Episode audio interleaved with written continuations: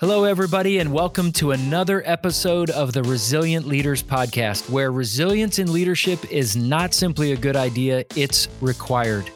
I'm JR Briggs, and today we're going to explore the topic of receiving feedback. I live by the strong conviction that resilient leaders must be feedback junkies.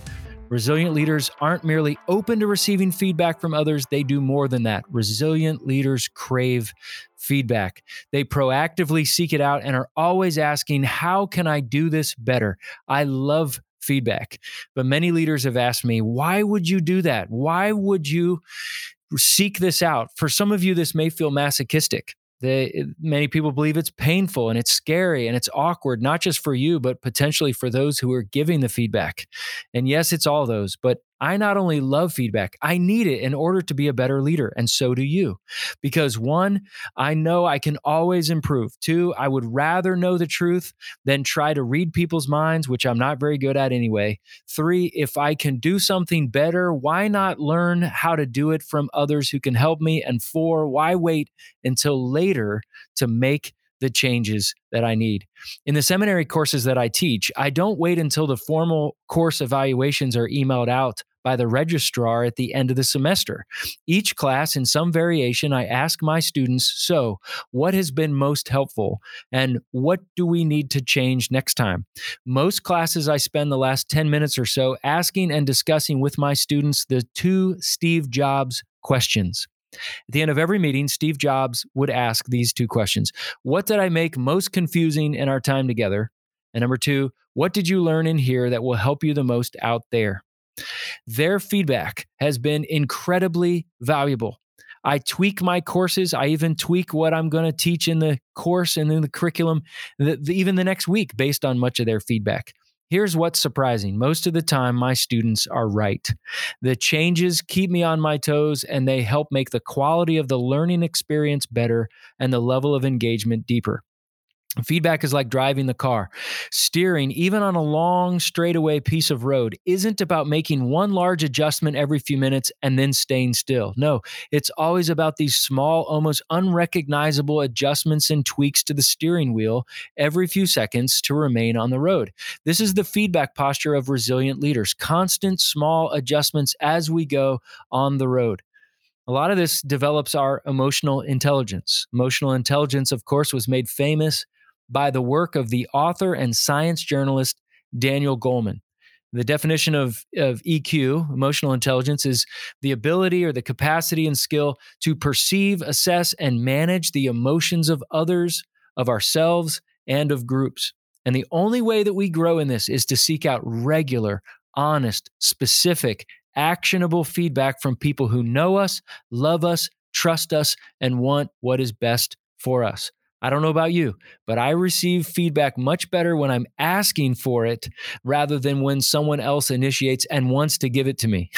Every few months, I draw on my courage when I'm tucking in my sons, ages 13 and 10, individually at bedtime, and I ask them this incredibly scary but important seven word question How can I be a better dad? I'm not saying this is easy. In fact, asking it most of the time is excruciating, but I want to know and I want to be the best dad I possibly can. And when I ask this, I take a deep breath and I steel myself for what they might say. And by God's grace, they are often affirming, but they also give me specific feedback in an area in which I can grow. It's a sacred moment and it requires so much courage, but I'm so glad that I do it.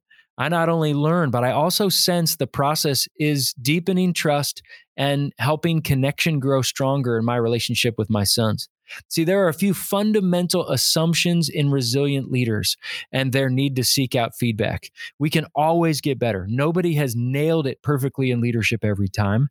We need a feedback loop outside of ourselves from people who love us, trust us, and want what is best from us for us. Now, others can see where you need to improve more quickly and more clearly than you can. And regular, smaller, informal elements of feedback are much more important and helpful than one large, formal annual review. It's like regularly spraying the flowers a few times a week for a few minutes or dumping a gallon of water on flowers once a month. One will make the flowers grow, the other will drown the flowers. I cringe when I'm around leaders who supervise employees And I ask them when and how are they receiving feedback on how they're doing as a leader. And oftentimes I hear this Oh, I'm sure my employees, if there's something they need to talk to me about, that they would just let me know. I want them to shoot straight with me. Really? I think. Are you sure about that? That's a really bad assumption, especially with people with their superior or their boss. They're not able to be fully honest unless they're asked first. Because of the power dynamic, it has to be welcomed and initiated and a safe thing prompted by the boss, by you. A few years ago, my wife and I spent a few days in Las Vegas. Now, we're not into shows, we don't gamble, we aren't late night party scene people at all. So, why do we go to Vegas? I decided to pursue something that's been on my bucket list for years. I enrolled in trapeze school. The experience was amazing and the instructors were fantastic. And I found myself growing in confidence, expertise, and executing the moves more and more throughout the day because of the ongoing feedback and instruction from these wonderful and skillful trapeze artists. After I'd fallen in an attempt on the bar and I dropped safely into the net below, I rolled off the net and the instructor on the ground called me over in front of a large flat screen television. My moves had been recorded by a camera that was hoisted far above the swings. And he took the remote, he rewound it, the, the tape, and in slow motion, he showed me how my legs were not straightened in time. And he encouraged me next time when I get to this one point at the arc to straighten my legs earlier in the process. And I thought, aha, I see it now. That makes sense. And the next move, I nailed it. I would never have been able to accomplish my goal had it not been for that video uh, showing me and the instructor carefully guiding me through how I can make it happen up on the trapeze swing. It was quite a rush. Now, let's get practical. What can we do as resilient leaders if we want to grow in receiving feedback? A few things. First of all, we can ask better, more thoughtful questions. Refuse to ask other people, What do you think? or Did I do a good job? Generic and thoughtless questions always result in generic and thoughtless answers. We have to be more specific. Here's a uh, here are a few good questions. Give me the last 5% of the truth. I'm not looking for what I want to hear. I'm looking for what I need to hear. How can I do it better next time? Or what were the one or two things that were the strongest that I need to keep doing? What were the one or two things that I need to improve on the most and why? And how do you think I go about doing that?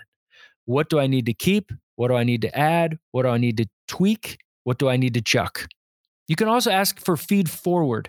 People tend to be more honest when it feels more theoretical in the future rather than trying to pick on you and be critical of the past. And so I like to ask this question If I were to improve just 5 or 10% more the next time I did this, how could I improve? The second thing is to develop a group of people around you who can give you ongoing feedback in order to push you to be a better leader. I love what uh, what Adam Grant talks about. He said we need a challenge network. These are people who love us, who will be completely truthful with us where we need to get better. They push you and they say, "You know that presentation you gave? I know you tried hard. I know you prepped well, but it fell flat. There was no engagement with the audience. You can't do that again, and here's what I'd recommend three ways to improve it." That's what a challenge network is. When you have people who can give you feedback and ask them Uh, and you can ask them thoughtful and pointed questions, good things happen.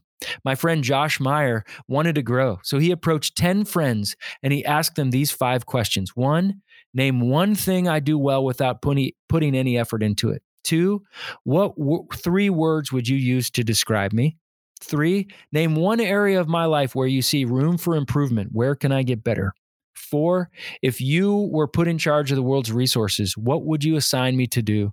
And five, what happens when I walk in the room? Good or bad, what shows up when I show up?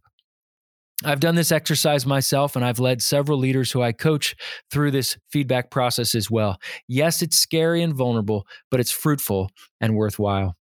And the third thing, when you do receive feedback from others, receive it graciously. Don't be defensive. All you need to do is say two simple words Thank you. Thank you. That's it. No, it doesn't mean you always agree with them. It doesn't mean that they're always right. It means that you're thanking them for taking the time to share with you, to be courageously honest with you. People are giving you a gift, a full length mirror. And it's as if they're saying, here's to showing you what you're really like if you want to see it. I re- highly recommend Sheila Heen's book, Thanks for the Feedback, and I'll make sure to put that in the show notes as well. Now, once you have that feedback, then later you can look at it and look for the trends and the themes and the patterns that are there. Maybe once you have those themes, you can ask a trusted friend here's what I've heard. Here's the data on me and my leadership. How much of this do you believe is true? And how can I move forward? Yes, Receiving feedback is difficult, but feedback is the breakfast of champions for resilient leaders. It's how we grow. If you don't want to grow, don't ask, but that's up to you. But the resilient leaders I know are always curious learners looking to improve. And if we don't have honest and frequent feedback, leaders often fall into a rut, and then we can become defensive and unresilient. Feedback is not a curse. It is not something to be feared. It is a beautiful gift wrapped in ugly wrapping but it's worth it. Well, thanks for joining me today. Make sure you check out the show notes, including how you can contact me, because I would love your feedback. I mean it. I love hearing from leaders. How can I make this podcast 5 to 10% better than it is thus far? Connect with me. I'll put that information in the show notes. This podcast is produced by the venerable Joel Limbowen at On a Limb Productions. Visit onalimbproductions.com for all of your video and podcast needs. Thanks to those of you who've left a review on iTunes or Stitcher. If you haven't done so uh, that so far, would you do me a favor? Would you drop me a review? It'll take 45 seconds and it will help us tremendously. And if we can partner with you and your leadership to help you navigate the new reality, let's talk. Leaders, be faithful, available, teachable, and hungry. Keep leaning in and learning.